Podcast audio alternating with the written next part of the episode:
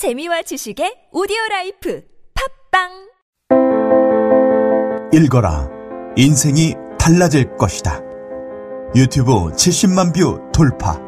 화제의 강연에서 강민구 전 부산지방법원장 강력 추천. 한국경영학계 선구자 윤석철 교수가 전하는 지혜. 삶의 정도. 혁신의 시기에 필요한 불멸의 생존 전략. 삶의 정도. 위즈덤 하우스.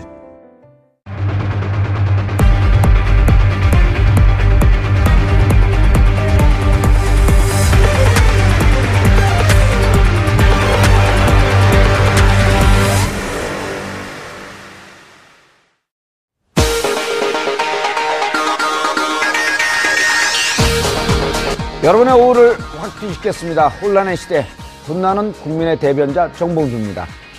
국방부의 사드 전격 배치에 중국의 보복 수위가 날로 심각해지고 있습니다. 한국 기업에 대한 영업 정지와 제품 불매 운동은 반한 감정으로까지 확산되고 있지만 우리 정부의 대응은 없습니다. 국민적 합의 없는 국방부의 일방적인 사드 배치, 그 속도전의 불안감과 논란만 더 커지고 있습니다. 헌재의 대통령 탄핵 심판 선고가 임박했습니다. 특히 오늘은 탄핵 선고가 2주에 이뤄질지 또는 다음 주로 넘어가는지를 결정하는 데드라인. 침묵 속, 침묵속 헌재는 오늘 어떤 답을 내놓을까요? 국민들의 관심이 집중되고 있습니다. 3월 8일 수요일 정봉주 품격 시대 시작합니다.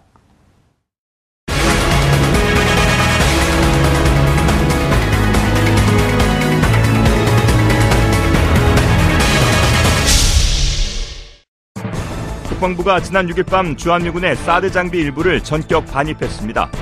지난달 28일 롯데와 사드 부지 교환 계약을 체결한 지 6일 만입니다. 국방부는 이르면 4월까지 사드 배치를 완료하겠다는 입장. 하지만 대통령 탄핵 정국의 혼란 속에서 국민적 합의 없는 국방부의 일방적인 밀어붙이기 속도전에 불안감과 논란만 더욱 커지고 있습니다. 이에 중국의 사드 배치 보복은 점점 노골화되고 있습니다. 주된 보복 타깃은 정부의 사드 부지를 제공한 롯데. 중국은 자국 내 롯데마트에 대해 영업정지 처분을 내리는가 하면 불매운동까지도 벌이고 있습니다. 또한 중국은 한국 관광 금지령까지 내려 이달 제주 관광객 11만 명이 관광 예약을 취소했는가 하면 중국 내 반한 감정 또한 확산되고 있어 우리의 안보, 경제, 외교가 심각한 국제 분쟁으로 번질 수 있는 상황. 사드 배치 무엇이 문제이고 해결책은 없는지 지금부터 분석해 봅니다.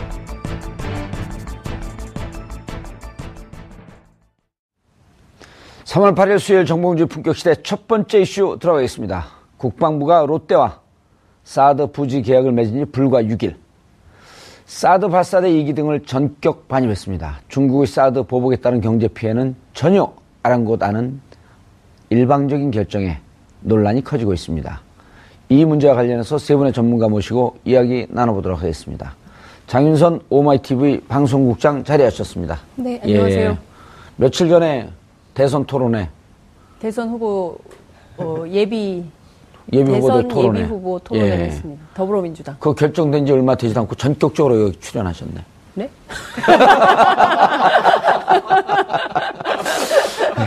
사드 배치를 한번 인용해서. 아, 네. 전격적으로. 예, 전격적으로. 매주 수요일 출연하고 예. 있습니다. 예. 시청자들의 동의를 구하지도 않고. 그러니까요.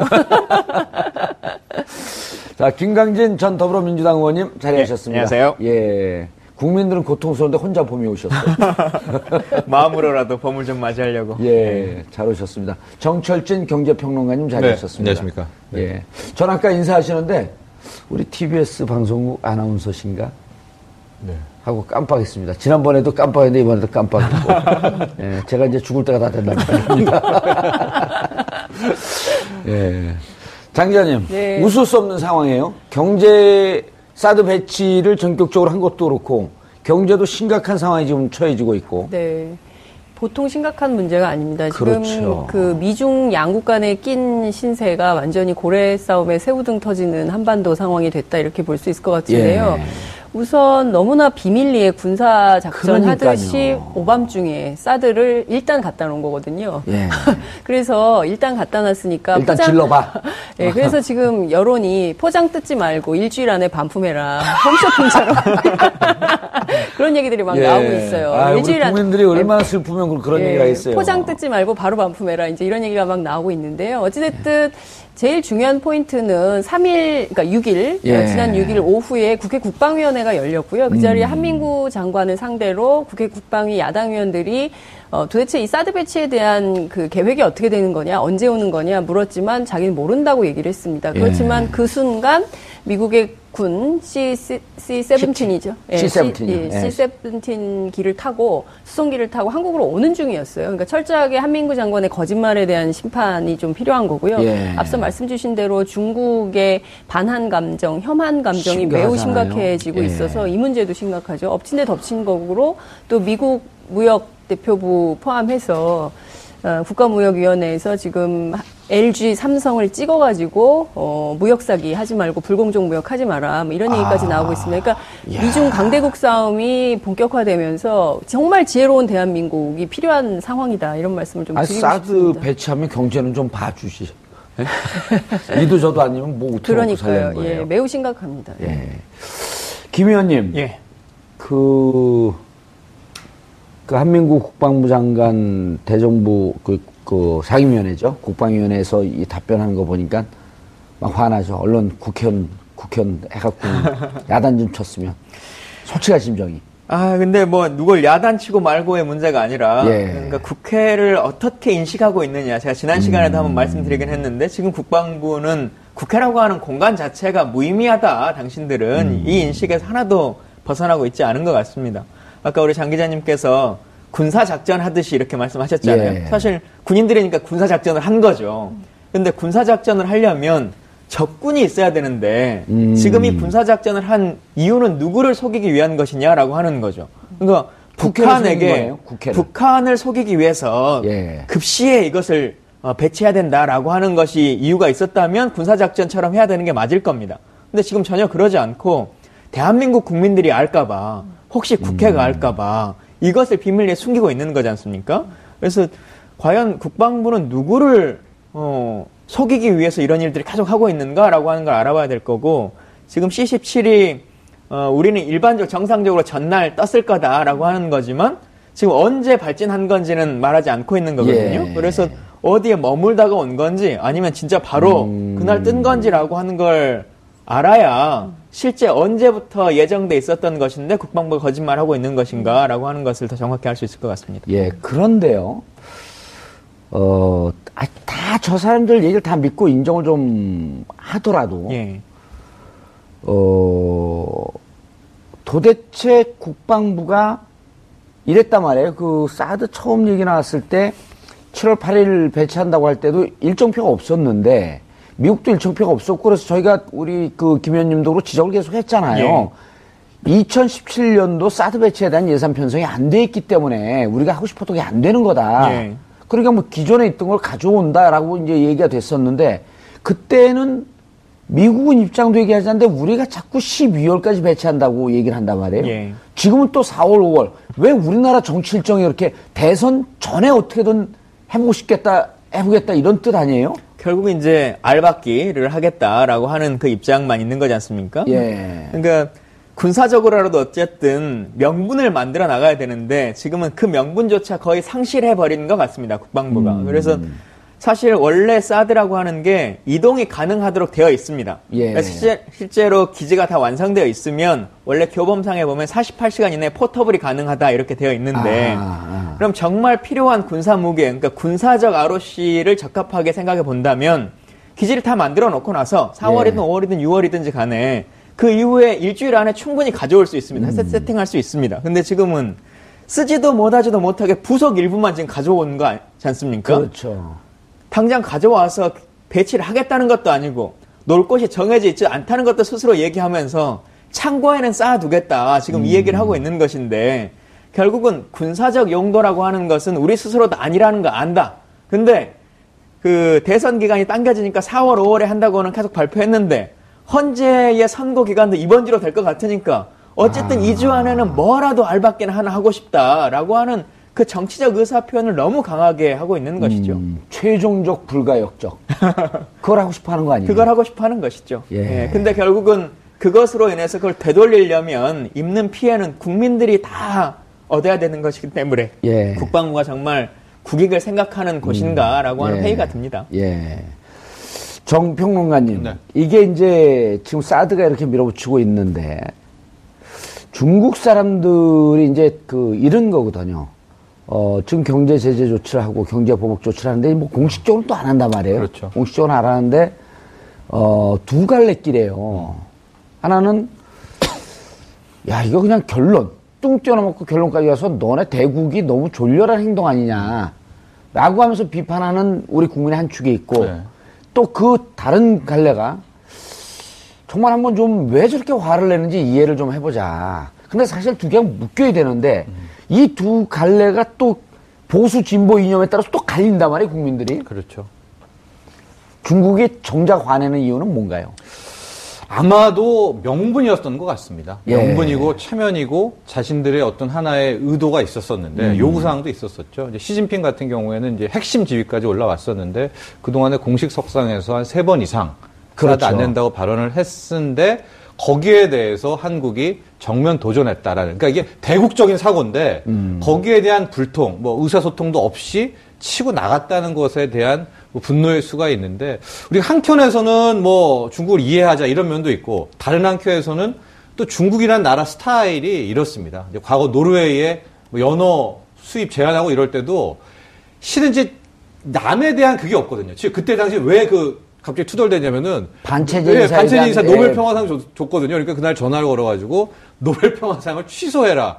노르웨이가 못한다. 그러니까 이제 3일 있다가 연어를 딱 수입 금지하면서 그때 완전히 노르웨이 어업 쪽이 이제 폭락을 하게 되는. 그러니까 이 중국 전형적인 스타 일이거든요. 음. 그러니까 우리가 이런 거를 모르지는 않았을 거란 말이죠. 중국이 예. 이게 말이 통하는 그런 나라는 아니다. 라고 했었으면은 좀 더 딜이라든가 이런 거에 가능성이 있었을 텐데 정부도 분명히 알았을 거거든요. 경제 채널에서도. 그러나 아마 또 다른 논리에 의해서 치고 나갔었고 예. 요즘 가장 큰 걱정은 이제 김 의원님께서 불가역성, 가역성 이런 얘기를 했는데 음. 현재까지 중국의 경제 보복은 시작도 안 한, 시작도 안한 단계입니다. 어, 왜냐면은요, 예. 지금 잘 보시면 알겠지만요, 한류라는 걸 건드렸거든요. 한류가 크죠. 음. 뭐 연예인들 TV 출연 못 나와, 막 CF 못 나와, 뭐 SM, YG 엔터테인먼트 주가 막 50% 반토막 나. 그러나 한국 경제 입장에서 보면은 이게 큰 파이는 아니거든요.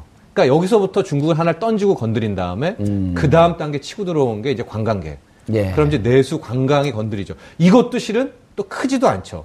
그러면서 실은 아마 중국도 되돌릴 여지가 있을까 없을까 이런 것들을 좀 보지 않았겠습니까? 예. 그러다가 우리가 먼저 불가역성을 치고 나가면 이제 어제 얘기한 것처럼 뒷감당을 알아서 해라라는 이제 후가 표현을 쓰지 않았습니까? 예. 후가라는 것은 친구끼리 하는 아주 진짜 그런 용어입니다. 너가 이제부터 협박할 때 하는 음. 그런 걸 우리나라하고 이제 이제 미국한테 썼었거든요. 그것은 이제 중국이 마지막 카드를 건드리겠다. 저는 그게 이제까지와는 차원이 다른 분명히 경제 보복은 있을 텐데. 예. 그건 이제 어쩔 수가 없죠. 오게 되니까. 음. 과연 우리나라 당국에서 그걸 염두에 두고 있는지 거기에 대한 대응책은 있는지 그것도 염두에 두면서 이번에 어떤 불가역적인 조치를 예. 취했는지에 대한 그 소통 부분은 많이 의문이 가고 아쉽습니다. 그런데요. 그 중국이 이제 세 차례 이상 시진핑이 직접 얘기한 거거든요. 공식 예, 황교안을 네. 만나서도 얘기했고 네. 박정 그 박근혜 대통령을 만나서도 얘기를 했는데 어, 입장을 바꿔놓고 생각하면 중국 입장에서 세 번씩이나 이렇게 얘기할 때는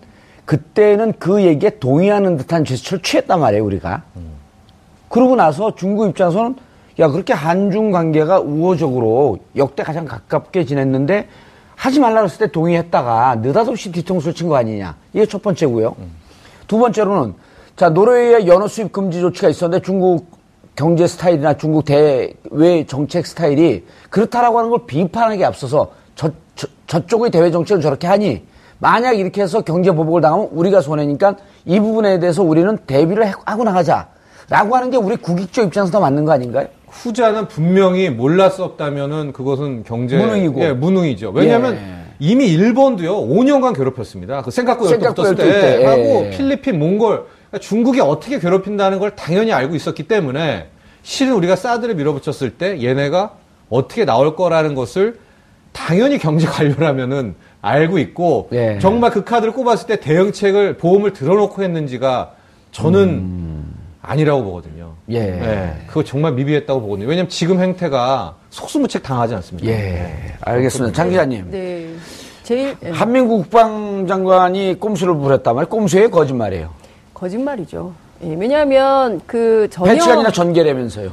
그러니까요. 저도 그 뜻을 좀 물어보고 싶은데 배치와 전개의 차이가 뭐냐? 이것은 사드 배치가 아니라 사드를 전개한 거죠. 일부만 갖다 놨다. 아. 그러니까 전체가 다 온 것은 아니다. 이것을 강변하고 싶은 어, 혹시 태도 배치나 전개가 한자이기 때문에 중국에 대해 해석하기에 더 유리하게끔 그 한자를 쓴 거 아닐까요? 글쎄요, 그렇게까지 깊은 뜻이 있을까요? 머리가 좋아 보이, 보이진 않습니다만. 근데 이제 중요한 것은 앞서 이제 김광진 의원님 말씀처럼 음. 이게 북한을 속이기 위한 그러니까. 전략이 아니라 아, 한국 국민과 정확해요. 그렇죠. 한국 예. 국민과 국회를 속이기 위한 전략이었다면 그것은 정말 용서받을 수 없는 어, 죄를 범한 거다 이렇게 볼 수밖에 없는 것이고요. 그러니까 가장 중요한 것은 이 민감한 시기에 그리고 헌법재판소의 탄핵 심판 결정을 앞두고 있는 이 시기에 그리고 4월에 실전 배치를 앞두고 그것도 대선 시기지 않습니까? 요 때를 앞두고 꼭 갖다 놨어야 하는 이유가 뭐였냐? 그러니까 결국에는 2012년에 NLL로 대선을 치렀던 이른바 대한민국의 수구보수 세력이 결국에는 2017년에 사드 대선을 치르겠다는 정치적 목적 때문에 이것을 원래 12월 예정 배치 그러니까 배치 예정 예정이었던 것을 앞으로 당겨서 예. 4월로 어, 배치를 하는 것이고 결국에는 안보 장사로 이번 대선을 돌파하겠다는 그러니까 사드로 사드를 쟁점으로 삼아서 안보 대선 음. 하겠다는 정치적인 이득. 그러니까 결과적으로는 중국의 경제 보복이 매우 심각해질 것이고 그리고 이제 미국으로부터도 저런 무역 조치가 있을 것이고 이런 것들 다 필요 없이 국민이 어떻든 말든 제일 중요한 것은 정치적으로 기득권을 음. 우리가 지켜야 되겠다. 이건 말고는 계산이 없는 거 아니냐. 제일 중요한 건 정부가 아무런 대책이 없다는 거예요. 예. 이, 쟁, 이 쟁점과 관련해서. 대선을 앞두고 안보 프레임을 갖고 대선을 한번 치러보겠다라고 하는 것도 어찌 보면 좀 높은 차원의 이제 그 결정이고 그런 예. 전략을 구사한 건데 어쨌든 대국민을 상대로 전략을 쓴 거란 말이에요. 그런 축이 있는가 하면 또 다른 분들 한 축에서 이런 얘기도 하거든요. 실제로 국방부 내에 미국 무기 체계와 오랫동안 얽혀서 얽히고 설킨 이 무기 체계와 연관된 국방부 내 마피아가 존재하고 있다. 예, 뭐 방산 마피아라고 하는 것의 존재는 그렇죠. 누구나 예. 다 인정하고 있는 것이니까. 음. 근데 다만 이 부분이 많이 거론되고 있습니다만 소위 말하는 록히드 마틴과 연관되고 그렇죠. 있는 이 사안들은 아직까지 정확한 증거는 없기 때문에 음. 저희가 단정지어서 말할 수는 없겠습니다만 어, 상식적인 면에서 우리가 판단해 봤을 때 네. 이렇게까지 강하게 추진하려고 하는 것은 말 그대로 군사적 효용성만으로는 도저히 아니다, 납득될 수가 없다. 예. 그러면 다른 어떤 이유가 있는 것이 아니겠느냐. 음, 뭐로 보세요, 그거를? 어, 현재로 보면은 뭐 알고 보면 말 그대로 군사 마피아가 있을 수도 있고, 있는 것이고요. 안보 장사가 있을 수도 있고. 그렇죠. 예. 그리고 두 번째로 보면 지금 이제 이 사드가 도입되는 순간부터 예. 군사 마피아 입장에서 보자면 이제는 군비 경쟁으로 가는 겁니다. 왜냐하면 사드라고 하는 건 상대가 쏘면 맞겠다는 것을 기준으로 그렇죠. 하는 거지 않습니까? 예. 이 기사가 나온 이후부터 바로 나오는 것이 사드 이 한 개 포대가 수도권을 방어할 수 없으니까 두 개, 세 개를 더 사야 된다. 그 얘기는 처음부터 예측을 했던 거 아니에요. 그 처음에 말하는 것이 황교안 총리가 당시에 얘기한 예. 거거든요. 그러니까 그렇게 시작되는 거죠. 그러면 음. 아 그럼 저층 방어는 어떻게 할 거냐? 패트리어스를 좀 더 사자라고 하는 걸로 이제 계속 밀어붙여집니다. 그리고는 연관돼서 나오는 말이 호환성이 있어야 되는 거 아니냐. 그러니 아하. 기존에 들어왔었던 이 록히드 마틴사의 제품으로 일괄로 구입하자라고 하는 형식이 취해지는 것이겠죠. 그러니까 참. 이러한 모습들이 어, 예. 참 안타깝죠. 예. 예. 그렇게 보면 지금 말씀한 측면은 어쨌든 무기 경쟁을 통해서 방위 산업에 대한 지출을 늘리고 그로 인해서 일정하게 이득을 보는 것은 그 록히드 마틴사만 이득을 보겠습니까? 뭐 연관되는 뭐 한국에 있는 분들도 이익을 보겠죠. 그리고 예. 또 하나로 보면 국방부의 입장에서 보자면 어, 군비 경쟁을 계속 가속화 시켜야 음. 사실 우리가 북한보다 거의 10배 이상 매년 군사비를 쓰고 있음에도 그러니까요. 불구하고 네. 매번 질 수밖에 없다라고 하는 주장을 펴는 것은 예산이 깎일 바가 음. 그러는 거지 않습니까? 그렇게 해서 계속 군비를 확장시키고 조직을 확대시켜내기 위한 본인만의 예. 정치적 음. 어, 그룹의 그룹을 지켜내기 위한 것인데 조직을 그것을 위해서라도 국방부 입장에서는 끊임없이 군비가 필요하다라고 예. 하는 군비 경쟁의 대열에 동참할 수밖에 없는 음. 거죠. 정평랑 네. 일단 지난해 7월 8일 배치 결정을 했을 때가 이제 1단계 보복 보복이 이제 1단계라고 시작 그렇죠. 시작이다. 경고다. 네. 그리고 이제 롯데하고 부지 계약을 하면서 2단계가 시작된데 2단계가 시작되자마자 한국 경제가 뭐 아까 잽을 맞았다고 하는데 잽 맞고 그 다운되기 일보 직전까지 갈 수도 있는 상황이란 말이에요. 네. 그럼 이제 3단계 배치 배치가 완료되는 시점. 네. 그러니까 그 토지가 공유되는 미 그 주한미군에게 토지가 공유되는 시점이면 이제는 돌릴 수 없는 돌이킬 수 없는 거란 말이에요. 그렇죠. 그때 되고 배, 사드가 배치가 되면 이제 3단계 중국에 이제 이 경제, 경제 제재가 들어가는데 네.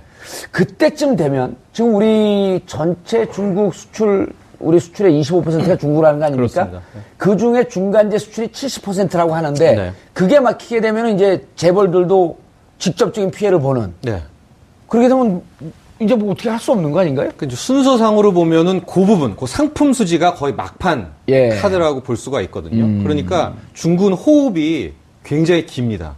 그러니까 즉 5년간 일본도 괴롭히고 했던 이유가 하나 던지고 피를 말리는 이제 그런 스타일이거든요. 그러니까 우리 걸 어떻게 했나 보시면은요. 7월 8일 날 작년에 예. 결정됐을 때 8월에 한 한 달간 기다렸다가 그때 이제 한한령, 금한령을 내리거든요. 작년 8월에. 음. 그러면서 갑자기 우리나라 엔터테인먼트 주가가 고꾸라지고 그렇게 또 맞습니다. 금한령 하면서 이제 한국 그 연예인도 출연 안 하고 아. TV 프로그램 못 틀고 음. 한류를 막는다가 이제 금한령 네. 예. 그런 식으로 뭐 나오면 뭐, 뭐 나오면 뭐 이렇게 나오게 됐고 연초에 히든 카드를 또 얘네가 끌어든 게그 예. 베이징에서 여유국이 사장들 50개 사장들 불러가지고 한국 관광객 단체 관광, 네, 단체 예. 관광 못 해라. 그랬더니 이미 팔았는데요 하니까 3월 15일까지는 소화해라. 그러니까 왜냐면 2주간 유약 기간이 있으니까. 그러니까 예. 지금 아직 단체 관광객이 안 온다 안 온다 하지만 정말 안 오는 거는 이제 15일 이후, 3월, 3월 말 이후, 4월에 이제 진짜 안 오게 될 거고 이제 그때가 힘든데 중국 여행사들 다 구경이라는 게 맞습니까? 구경은 아니지만은요, 그, 베이징에서 그 50개사를 불렀는데, 아. 그게 50개만이 아니라 상징이거든요. 아. 50개 단체 관광회 하면은 베이징 외에 나머지 선전 이런 데도 다 알아서 음. 기죠. 네.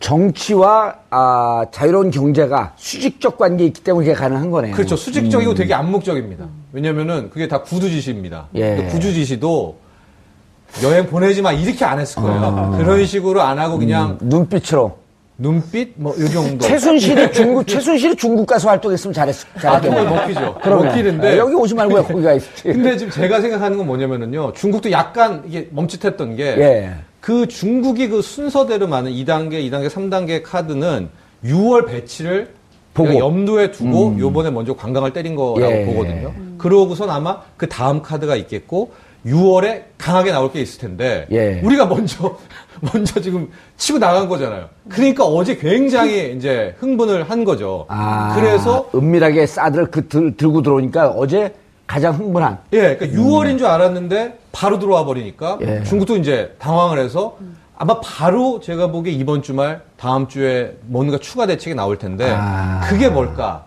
아마 금융 쪽 서비스 금융을 더 압박하고 음. 마지막에 히, 마지막 단계가 상품. 예. 그러니까 상품 같은 경우에는 아까 중간에 수출 얘기하셨는데 예. 이때는 중국 자국도 피해가 큽니다. 음.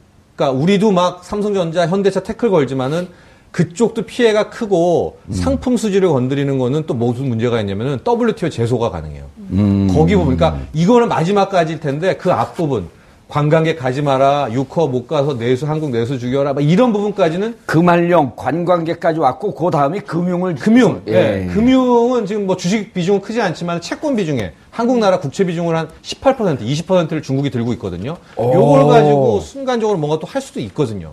18%에서 20%를 갖고 있어요? 예. 중국 그리고 또 그 보유자들이 한국 국채 가진 것들이 다 국유 기업입니다. 예. 그러니까 즉 중국이 공산당의 명령하에 일사불란하게 또 행동이 가능하기 때문에 예. 아마 그 카드가 있지 않을까. 그러나 예. 중국도 지금 우리가 워낙 발빠르게 그러니까 발빠르다는 표현이 맞는지 모르겠지만은 예상을 깬 거 아닙니까? 6월인 줄 알았더니 바로 어제 들어와 버렸으니까. 예상을 깨고 발빠르게 하면 보통 칭찬을 해줘야 되는데. 네. 칭찬을 해고 그래서 아, 중국도 지금 뭔가 바로 이번 주 말쯤에는 추가 음. 대책이 나오지 않을까. 뭐 롯데 영업정지 이상의 것을 아마 중국도 급박하게 꺼낼 그런 모양새입니다. 예. 네. 김 의원님. 제가 예. WTO와 관련해 가지고 깜짝 놀랐어. 녹화하고 들어오세요. 그 한중 FTA 관련해 가지고 예. WTO 제소가 가능하다는 여론이 있긴 한데요. 실제로 그 무역 관련된 전문 변호인들, 변호사들, 법조인들 얘기를 좀 들어보면 안보 예외 조항이 있다는 거예요. 그래서 안보 예외 조항. 예, 그렇기 예. 때문에 그러니까 그 자국의 필수 안보 이익 보호를 위해서 필요하다고 판단되는 조치를 할 수 있도록 되어 있다는 겁니다. 음. 그렇기 때문에 사실은 이게 우리는 WTO에 제소할 수 있다. 마치 우리에게 권한이 있는 것처럼 하지만 이 안보 예외 조항 때문에 실제 이것도 큰 효력은 없다라는 게 전문가들의 분석이더라고요. 아니, 그러니까 WTO도 제일 먼저 얘기한 게 우리 여기 정 평론가님이 네, 얘기한 게 아니고 네. 정부에서 얘기한 거예요. 아니, WTO 정부가 한중 FTA가 되어 있기 때문에 네. 국제무역기구에다 이거 제소할, 제소할, 수, 제소할 수 있다라고 하는 얘기가 흘러나왔다가 네. 기자들이 물으니까 글쎄 검토적인데 좀 부정적일 것 같네요. 이것도 사실은 국민들 분노를 줄이기 위한 펌퍼링 역할을 그러니까요. 하는 거에 그친 거예요. 맞습니다. 어, 하나 더 예, 장기자님 예. 말씀에 덧붙이는 예. 정확한 지적을 하셨는데 네. WTO는 증거를 잡아야 됩니다. 음. 왜냐 국제 심판이기 때문에 물증을 잡아야 그렇죠. 돼서 지금처럼 여유국에서 그냥 뭐 그냥 눈빛으로 이런 그럼요. 것들은 아예 갈 수도 없고 아니 그러니까 지금 우리 정부에서도 뭐라 그러냐면 중국이 대한 경제 보복 조치를 취했나요? 증거가 없기 때문에 네. 보복을 취했다고 볼 수 없다는 거예요. 게다가 증거를 잡아도 장 기자님 얘기하신 것처럼 그 안보 예외 조항이 있습니다. 예. 그래서 WTO에서 중국을 무너뜨린 유일한 나라가 일본인데 일본이 그 히토류 수입을 수출을 일본 중국이 막았을 때 그거를 WTO 끝까지 가서 이제 승소를 했거든요. 시간도 오래 걸리잖아요. 예, 오래 걸렸고 그때도 이게 안보에 걸리냐 마냐가 굉장히 쟁점이었었습니다. 음. 근데 생각고 열도를 놓고 우리 땅이야 우리 땅이야 한 거는 실은 안보의 문제는 아니잖아요. 음. 그러니까 당시에 WTO도 음. 일본 손을 들여줘가지고 네. 야 히토를 수출해라 했는데 과연 이걸 가지고 이제 증거도 우리가 잡았어요. 예. 삼성 반도체 쓰지 마라 막 이제 했어요. 막 문서가 나와서 음. 그걸 들고 갔을 때 WTO에서 이거를 안보 이슈로 바라봤다면 음. 그러니까 중국 입장에서 이렇게 또 또 중국이 대, 뭐죠 크니까 파워가. WTO에서는 일단 사드 문제로 촉발이 된 거기 때문에 안보 이슈라고 하는 것에 더 설득력이 있을 수 있겠죠. 그건 이제 가봐야 되겠지만은, 예. 그러니까 일본처럼 확실하게 우리가 그 히토류 문제를처럼 제압할 수 있을까 중국을 그것은 좀 정평롱아님 이게 WTO로 가는 게 맞습니까? 그 전에 외교적 문제를 해결을 해야 되는 그렇죠. 거죠. 이미 4년 5년 걸리면서 우리 경제는 피해를 볼 대로 봐놓고 가서 아, 중국 잘못했네? 그때 뭐 어떻게 합니까? 그렇죠. WTO를 가기도 좀 힘듭니다. 왜냐면 우리 최순실 사건도 봤지만 증거가 이게 아, 정유라도 못 들어오잖아요. 정유라도. 그러니까 이게 어렵죠. 일본은 실은 국제적 위상이 일본쯤 되니까 또 아... 중국과 승부를 띄운 거죠. 또 히토류라는 예. 게 워낙 민감하고 그랬기 때문이라고 보여집니다. 알겠습니다. 그거 참 아, 이게요. 진행하기도 힘들어요. 왜냐면 군사 문제하고 경제 문제가 섞여버리니까 무슨 얘기를 군사 문제 얘기 시간 많이 들으면 경제에서 눈빛 주고 경제에서 시간 많이 좀 군사에서 눈빛 주고. 그럼 중국이 아, 여기 또 기자들 눈빛이잖아요. 아니 근데 사실은 중국이 이제 안보 이슈를 가지고 예. 경제적으로 예. 보복 조치를 취하는 것은 매우 부당하고 불합리한 것이죠. 그러니까 이게 안보는 안보 이슈로 풀고 경제는 경제 이슈로 풀어야 되는데 자국의 안보 이익과 안보 이익에 침해될 가능성이 있다고 해서 어, 말씀하신 대로 눈빛만으로 이렇게 경제 보복을 어, 가속화하고 결국에는 어, 매우 심각한 태도죠. 이 부분에 대해서도 우리가 할 말은 해야 된다고 생각을 네. 합니다. 근데 또 하나 아쉬운 점은 롯데 관련해서 롯데가 이제 사드 부지 결정을 앞둔 이사회를 할 거냐 말 거냐를 가지고 굉장히 고민을 할 때 야권에 예. 상당히 시그널을 보냈다는 거예요. 그러니까 무슨 얘기냐면 이제 곧 탄핵 심판이 끝나면 새로운 정권이 들어서게 되지 않겠냐라는 전망 속에서 야권이 뭔가 좀 도움을 줬으면 좋겠다라는 시그널을 계속 보냈는데 실제로 그 사드에 대해서 굉장히 예민하고 민감한 문제이기 때문에 일종의 전략적 모호성 같은 것을 얘기하면서 분명하고 정확한 태도를 취해주지 않아서 굉장히 힘들었다는 거예요. 그리고 중국 음. 중국 정부도 어떻게 되는 거냐? 니네 한국 어차피 이 사드 문제는 국내 정치화할 가능성이 매우 높은데 이 문제에 대해서 야권은 어떤 대안을 갖고 음. 있는 거냐라고 했지만 구체적이고도 분명한 답을 못 줬다는 겁니다. 그래서 이 문제에 대해서는 정권 교체면 잘 되겠지 하는 정도의 스탠스만 있다. 그러니까요. 일단 넘겨라. 이걸로는 안 된다는 거죠. 예. 음. 알겠습니다. 어, 지금 장 기자님의 지적이 중국이 안보 문제를 경제로 보복한다라고 하는 것은 옳지 않습니다. 항의하고 지적해야 되지만, 근데 그거는 그, 그 나라의 형태고 현실이거든요. 예. 그럼 어떻게 우리가 뭐라 그러겠어요? 예를 들어 그 옆집에서 부부싸움 하는데 아, 좀 시끄럽으니까 좀 조용히 해주세요. 여기까지는 할 수 있겠지만 부부싸움 하는 것을 무슨 도덕적으로 문제가 있으니 당신들 잘못다. 그럼 그 집안의 행태거든요. 그러나 중국이 그렇게 하는 거에 대해서 안타깝고 하지만 이걸 대, 이런 스타일이니까 좀 대비를 우리가 그거에 맞춰고 해야 되는 거 아닌가요? 맞습니다. 뭐 그건 뻔히 예상되고 예. 있었던 것이고, 근데 그 예상이라고 하는 것도 만약에 사드 배치를 하면 보복 있지 않겠느냐라고 하는 대정부 질문에 질의가 여러 차례 있었습니다만 음. 총리는 문제 없을 거다. 예, 유일로 마찬가지고 아무 문제 없을 거다 예. 이렇게 답해 온 거 아니겠습니까? 그러니까 국민에게 끊임없이 거짓말과 호도를 해왔던 것인데 실제 정말 준비가 없이 맞이하고 있는 것인지 아닌 것인지 그 자체도 뭐 정부가 무슨 일을 하고 있는 것 자체를 국민들이 지금 모르고 있기 때문에 예. 피해는 그냥 국민들이 다 보고 있는 것이죠. 사드는 어떻게 진척이 될 것 같나요? 이제 저렇게 토지 공여까지 가게 됩니까? 어떻게 됩니까? 부지 공여는 뭐 우리 정부가 원하면 할 수 있는 일이니까 예. 어, 진도는 빨리 뺄 수 있을 거라 생각합니다. 근데 예. 어, 실질적으로 이 배치가 완료될 거냐 말 거냐라고 하는 문제는 조금 음. 더 지켜봐야 될 것 같은데 모르겠어요. 저희는 항상 상식적인 기준에서 판단을 하는데 상대가 상식적이지 않게 대응해 오니까 계속 문제가 발생합니다만 어, 전개일 뿐이지 배치는 아니다 이렇게 얘기를 하고 있는 거지 않습니까? 근데 그 자체가 일단 말장난이다라고 하는 것을 설명드리자면 키 리졸브 훈련이나 이런 걸 하다 보면 예. 뉴스에서 많이 들어보셨을 거예요. 전략 폭격기라든가 이런 것들이 한반도에 전개됐다. 음. 이런 단어를 쓰지 않습니까? 예. 그 자체가 이미 전력 운영이 가능하다라고 하는 음. 걸 얘기하고 있는 것이죠. 예. 그런데 국방부 대변인이 뭐라고 얘기했냐면 아니다. 배치와 어, 전개는 다른 게 뭐냐면 그 뭐예요? 배치는 작전 운영이 가능할 때 음. 말하는 거다. 이렇게 예. 하고 있는데 그러면 4월에는 작전 운영이 가능하냐는 거예요. 불가능한 거지 않습니까? 어허. 그러니까 결국은 배치와 전개라고 하는 것은 동일한 말인데 국방장관이 지금 위증죄를 면하기 위해서 지금 거짓말을 하고 있는 음. 것이고 전혀 지금 진도가 나가지 그 진도가 정상적으로 나가지 않고 있는 것인데 이게 우리 정부의 의도에 의해서 이렇게 빨리 되는 것인지 음. 아니면 실제 미국이 정말 빨리 아 이거 좋은 혹이다 지금 이렇게 알박기를 하는 것이 우리 국방부나 보수 정권의 입장에서는 정치적 선거에서 이용할 수 있는 카드이기도 합니다만 미국의 입장에서 보면 그동안 이 MD 체계 편입이라고 하는 것에 대해서 너무 많이 간절히 요구해 왔었고 공을 오랫동안 들였죠. 예, 그리고 두 번째는 그것과 연계돼서 보자면 한미일과 북중러의 이 관계에 있어서 한국이 이제 전략적 모호성을 넘어서서 우리 편을 명확히 선언해라. 라고 하는 얘기를 답을 듣고 싶었던 것인데 음. 이제는 미국 입장에서도 아 이렇게 해서 알박기를 하면 성공하겠구나 라고 하는 미국의 군사 마피아와 한국의 군사 마피아의 힘들이 지금 다 맞아 떨어지고 있는 거죠. 예. 그런데 이제 궁금한 게요.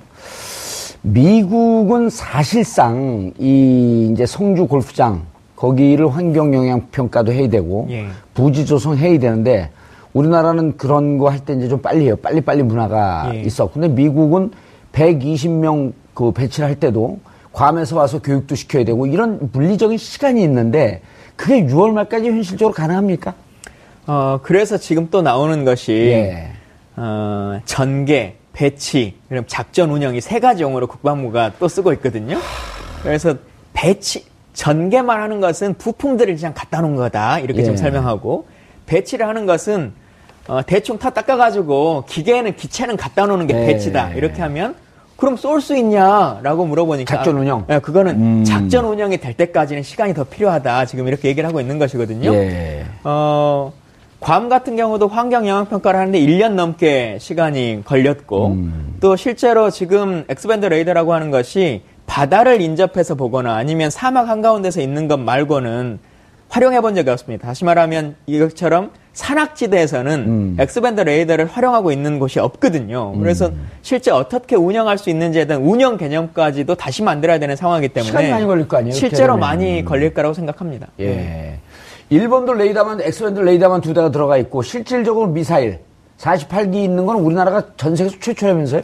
어, 미국 외에 다른 지역에 있는 것은 우리가 최초인. 것인데요. 예. 실제로 군사적 효용성으로 보면 미국도 원래 필요한 것은 X-band 레이더만, 레이더만 지금 필요할 것 같습니다. 예. 근데 어, 그 상황에서 북한을 바라보는 미국의 눈이 필요하니까 음. 레이더를 좀 갖다 놓을게라고 하면 한국의 국민들이나 다른 사람들이 왜 미국을 위해서 우리 땅을 내줘라고 할 거 아니겠습니까? 예. 그러니까 정치적으로 아 그럼 북한에서 쏘는 포도 맞출 수 있는 것도 세트로 갖다 줄게라고 예. 지금 호도하고 있는 거죠. 아, 정 평론가님, 네. 아까 이제 그 1월에 어, 아 작년 8월에 그 금한령, 네, 그다음 에 이제 1월에 여행 금지. 네.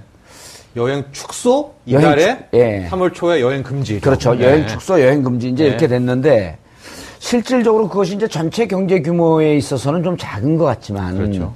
그쪽에 종사하는 사람들이 대기업보다도 특히 영세 규모한 기업들 이런 쪽에 집중적으로 몰려있고 한중간에 일주일에 중국에 뜨는 비행기 수를 봤더니 700에서 800대가 떠요. 네. 여기에서 보따리 장사들도 엄청나게 많고 서민들 경제에 직접적인 타격을 주고 있는 거 아닙니까? 그게 걱정입니다. 그러니까 2월에 우리 무역 수지 그 결과 나왔을 때 제일 먼저 봤더니 큰 영향이 없었더라고요. 2월까지는. 예. 2월 결과는. 대중 수출도 오히려 늘었고 우리가 걱정했던 화장품, 뭐 섬유 옷 예. 이것도 많이 이제 팔린 거예요. 그러면은 이게 어떻게 결과가 나올까? 이제 지금 당장부터 안 오지 않습니까? 유커들이. 예. 그럴 경우에 그 직격탄은 실은 서민, 가장 약자부터 차곡차곡 맞지 않을까. 소상공인들, 거기서 뭐 노점상분들, 이런 분들끼리 점점, 점점, 점점 타격을 받다가 그게 나중에 뻥 커지게 되는 이런 모양새를 볼 수가 있어서 실은 정부가 괜찮아, 괜찮아. 이 정도 아직 수표, 지표상으로는 큰 문제 없네, 없네, 없네. 분명 이럴 거란 말이죠. 예. 그러다가 한순간 가장 힘든 부분에서부터 무너지게 되지 않을까. 그런 걱정이 100% 있습니다. 황교안 총리가 뭐라고 답변했냐면 한중 경제 관계, 한중 관계는 고도화되어 있기 때문에 경제 보복하기 쉽지가 않다. 네. 그리고 중간재로 연결되어 있기 때문에 쉽지가 않다 이렇게 그 봤는데 그렇죠. 우리는 전체 수출의 25%가 중국이에요. 예. 중국은 대한 수출이 전체 규모에서 봤더니 6%인데 네. 이건 제3지대로 넘기거나 혹은 국산화할 수 있는 정도의 작은 비율이기 때문에 네. 실질적으로 중국에 있는 환구시보나 이런 데 글을 보면 이건 언제든지 할 수 있다. 네. 그런데 우리 황교안 총리는 고도화되어 있기 때문에 경제 보복이 힘들다? 그러니까 한 3년까지의 그 모습을 바라본 것 같아요. 그러니까 중간재 수출이라는 게 뭐냐면은 예. 중국이 기술력이 아무리 우리의 턱 밑까지 찼다라고 해도 중요한 중간재 핵심 부품들은 못 만듭니다. 예. 그래서 우리가 그걸 수출해 줘야 그걸 가지고 가공 무역을 해서 made in China를 붙이고 팔거든요. 예. 근데 이게 한 1년, 2년, 한 3년째부터는 지금 중국이 무슨 또뭐 반도체 굴기, 무슨 굴기, 굴기 막 내지 예. 않습니까? 중간재 굴기도 하고 있어서 그 중간재마저 국산화를 쓰자는 운동을 하고 있어요. 그러니까 제가 보기에도 그러니까요. 한 2년이면은 따라잡힐 수가 있어요. 3년 정도면 완전히 우리 중간재 지금 70%라고 하지만은 반으로 줄거든요. 예. 그래서 황 대행은 아마 현상을 보고 얘기했던 것 같은데 그러니까 섣불리 못한다. 근데 제가 말씀드렸죠. 중국은 호흡이 길어요. 바로 예. 상품 여기로 안 갑니다. 계속 서비스 금융으로 괴롭히다가 예. 자기들이 어느 정도에 올라왔을 때 아마 중간재 건드릴 겁니다. 예. 네, 상품 수지까지.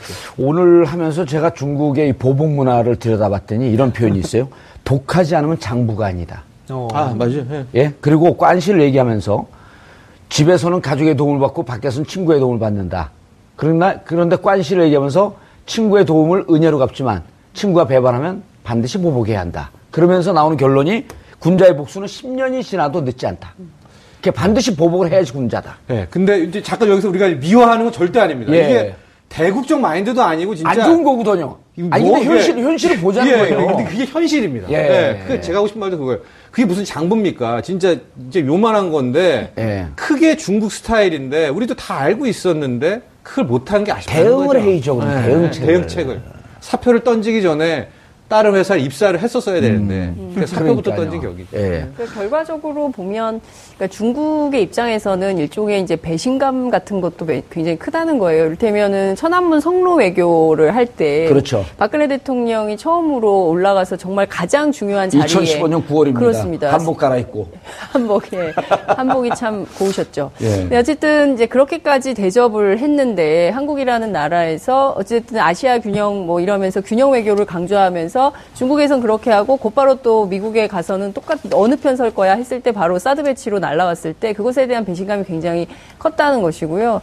말씀 주신 대로 중국이 이제 이런 배반, 배신 이런 느낌을 갖는다면 그 복수에 대해서는 정말 쪼잔하게 이를 데 없이 끝까지 치졸한 복수를 한다. 아니, 그건 현실이거든요. 그러니까요. 그 현실을 이런 심각한 상황에서 우리 외교나 경제나 또 정부 당국에서 아무런 대책도 없이 중국은 그런 거 못해. 라고 무시했던 태도에 대해서 누가 책임질 수 있는 건지 지금 이 상황을 예. 누가 도대체 책임질 수 있는 건지 아무도 답을 못 한다는 것이 문제라는 거죠. 예, 상황을 3단계 전략을 우리 정부에서 내놨더라고요. 상황을 예. 예의주시하고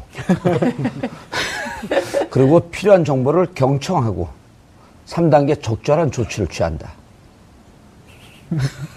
국회에서 뭐 하셨어요? 이런 사람들 야단 좀 치세요. 아유, 그러게요. 제가 있을 때는 사드 배치 안 하겠다고 그때까지는 산무였기 예. 때문에 좀 다른 측면입니다만 사실 원론으로 우리가 생각해 보면 우리가 사드 배치를 하겠다라고 하는 가장 근본적인 이유는 북한의 핵실험을 막겠다라고 그렇죠. 하는 거지 않습니까? 예. 그걸 위해서 유엔의 대북 제재 등을 통해서 북한에 피해를 주겠다라고 하는 것인데 결국 우리 정부가 매번 하는 방식은 개성공단도 북한에 피해를 준다고 폐쇄시켜가지고 우리 국민들만 피해를 입고 북한을 제재하자고 시작한 이 일인데 결국은 우리 기업들만 피해를 입는 음. 이 일을 또 반복하고 있거든요. 예. 어, 그러면서 결국은 유엔 제재나 이런 것들에 대한 실효성 자체를 무력화시켜 버리는 것을 우리가 선택지를 가지고 있기 그렇죠. 때문에 과연 어떠한 관점을 가지고 이 외교를 보고 있는 것인가? 왜 이 일을 하는 것인가? 일단 답이 없는 거죠, 답이. 정평론가님 네. 답좀 주세요. 아니, 저, 이거 웃을 일이 아니라 이제 연말 되면요. 제가 그 사무실이 저쪽 이제 강남구 청담동에 있는데 네. 이미 공실률이 40%가 넘었어요. 네. 그러니까 요 즘은 이제 임대를 붙여놓고 건물에 다 임대를 붙여놓거든요.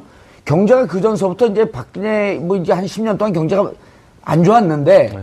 건물에 임대를 붙였는데 요즘은 특급 임대가 붙어요. 어. 그 다음 이제 또 새로운 게 생겼어. 주인 직접 임대. 그 수수료도 아끼려고. 예. 수수료 아끼려고. 예. 이게 음. 제가 보기엔 중국이 6월, 7월쯤에 3단계 제재를 가하면 올 겨울에 정말 우리가 어떤 정치인이 그런 얘기 했잖아요. 10억 거짓대라고 하는 표현인데 우리가 11월, 12월에 그 추운 날 들거래 거짓대가 쏟아질 전망이에요. 네. 이거 갖고 제재 받을까? 아니요, 예측이니까. 네. 아니, 우리가 그렇게 되지 않기 위해서 대책을 세우자는 겁니다. 어떻게? 그렇죠. 그러니까 투트랙 얘기를 많이 합니다. 그러니까 예. 지금 어, 어쩔 수 없이 두 가지로 가야 돼요. 이게, 이게 돌릴 수가 없다면 음. 과거 극복한 나라들을 좀 보면은 일단은 우리가 안타깝고 우리도 자존심을 좀 버려야 되지만은 중국에게 이걸 뭐라고 그러죠? 체면 살리기? 음. 명분을 이렇게 좀 그러니까 좀 이렇게 띄웁니다. 중국 띄워주기 같은 걸 좀 해요. 한켠에서는. 예. 아니 그리고 지금 시진핑 주석이 주석인가요? 네. 네. 이제 핵심 됐죠. 거, 기가 이제 네. 지금 양회하고 올해 네. 9월에 전당대회를 하면서 네. 전대 네. 아, 전대 지금 하고 있죠. 지금. 지금 네. 네. 그 당대 이제 9월에는 당대회 당대회가 있죠. 당대회를 하면서 내년서부터 2022년까지 시진핑 2기가 들어가는데 지금으로서 권력 투쟁에 붙어 있는 관계인데 시진핑 반대파들이 저기 남쪽 땅도 뺏기고 북쪽 땅도 뺏기고 뭐하냐 이 비판 때문에 강경 노선을 취할 수밖에 없다는 것이 전문가들한테 전부 관료들은 모르고 있었던 거 아니에요. 예. 게다가 더 안타까운 것은 지금 보니까 이번 전인대 저도 엊그제 봤더니 예. 리커창이 예. 완전히 엎어졌더라고요. 즉 그동안은 예. 시진핑이 핵심 지위까지 가기 위해서 리커창 세력이 견제를 할 것으로 봤는데 예. 지금은 완전히 이 시진핑이 잡은 것 같아요. 그러니까 시진핑 리커창은 빼놓고 나머지 다섯 정치부 상무위원은 다 바뀐다는 거니까. 네, 그렇게 되면 시진핑은 어떻게 하겠습니까? 자기 한번 위용을 더 발산하겠죠. 음. 그래서 이게 안타까운데 아까 다시 원로로 돌아가면은 노르웨이 같은 경우에는 예. 중국을 막 굉장히 도와줍니다. 그 5년간, 6년간 아하. 거기 이제 북극 쪽에 중국이 그 옵서버, 북극 옵서버 우리 국가 들어갈래 할 때 노르웨이가 손들고 아. 중국을 우리가 들어가야 된다 막 이렇게 하고 AI, IB 만들 때 가장 먼저 북극 유럽에 있는 나라가 와서 예. 이렇게 합니다. 이건 한 트랙이고요. 또 한 트랙에서는 조금씩 조금씩 수출 다변을 하는 거죠. 아, 연어 파는 나라를 중국 말고 네, 음. 이거 연어 좋아 좋아. 그러니까 결과적으로 이 방법은 이 두 가지 투트랙을 가는 건데 이게 거의 5, 6년짜리 긴 겁니다. 길죠. 그동안은 길. 국민의 고통을 어떻게 하냐는 거예요. 게다가 더 다른 이유는 노르웨이는 연어 하나였죠. 우리는 수출의 25%, 전체 경제의 30%가 중국에 엮여 있는데 지금부터 어떻게 바꿉니까?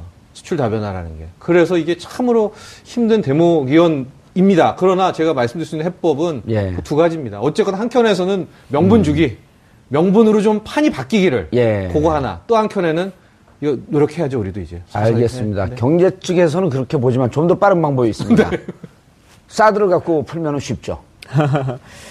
어, 뭐, 사드를 바로 철회하는 것도 예. 서로 간의 명분이 있어야 될 겁니다. 그렇죠. 말씀하신 것처럼 미국과의 관계에 있어서도 음. 분명히 외교가 있기 거니까요. 때문에 예. 이걸 철회할 수 있을 만한 뭔가 명분이 필요한 것이고, 음. 어, 그래서 뭐 여러 가지 대안들이 나오죠. 이게 포터블 형이니까 부대만 만들어 놓고 그때그때만 쓰면 어떻겠냐라고 하는 얘기들이 나오기도 하고 북핵 문제를 또, 또 전, 전향적으로 잘 풀면 되지 그렇죠. 않습니까? 그렇게 하는 원래 네. 이 원칙 사드를 도입하는 가장 근본적인 이유는 북핵을 막기 위한 음. 것이니까 그것을 위한 다른 방식을 해보자. 그래서 중국이 도와달라. 예를 들면 한 3년, 4년 동안 우리가 하는 이러이러한 것들을 해봤을 때도 도저히 북한이 북핵 문제에 대해서 진전이 없으면 그때는 어쩔 수 없는 거 아니냐. 예. 근데 우리가 3년에서 5년 동안은 배치하지 않겠다. 예. 대신 북한 제재에 대해서 중국이 전향적으로 도와달라라고 음. 하는 걸로 또 풀어나갈 수도 있는 것이고요. 예. 네, 여러 가지 방법이 있을까 생각합니다. 아, 알겠습니다. 어, 사드 문제로 논의를 하고 있을 때 사드를 풀 수 있는 극적인 해법이 방금 속보로 떴습니다. 10일 오전 11시 어, 헌재에서 탄핵 선고를 하겠다고 방금 속보가 떴습니다. 아, 이 문제가 잘 풀리고 국민들이 어, 하나된 단합된 모습으로 어, 그리고 새로운 어, 다음 정권을 만들어 나가는 과정 속에서 이 문제를 풀 수 있지 않을까 하는 기대를 해보겠습니다. 정봉주 품격 시대가 3월 16일 100회 특집 공개 방송을 준비합니다. 방청을 원하시는 분은 샵 5400, 샵 5400으로 방청, 방청 신청과 성함을 남겨주시기 바라겠습니다. 한 발 더 깊이 들어가는 시사 분석, 여러분은 지금 생방송으로 진행하는 정봉주의 품격 시대와 함께하고 계십니다. 오늘 방송 좋았나요? 방송에 대한 응원 이렇게 표현해주세요. 다운로드하기, 댓글 달기, 구독하기, 하트 주기. 더 좋은 방송을 위해 응원해주세요. 그리고 2부도 함께해주세요.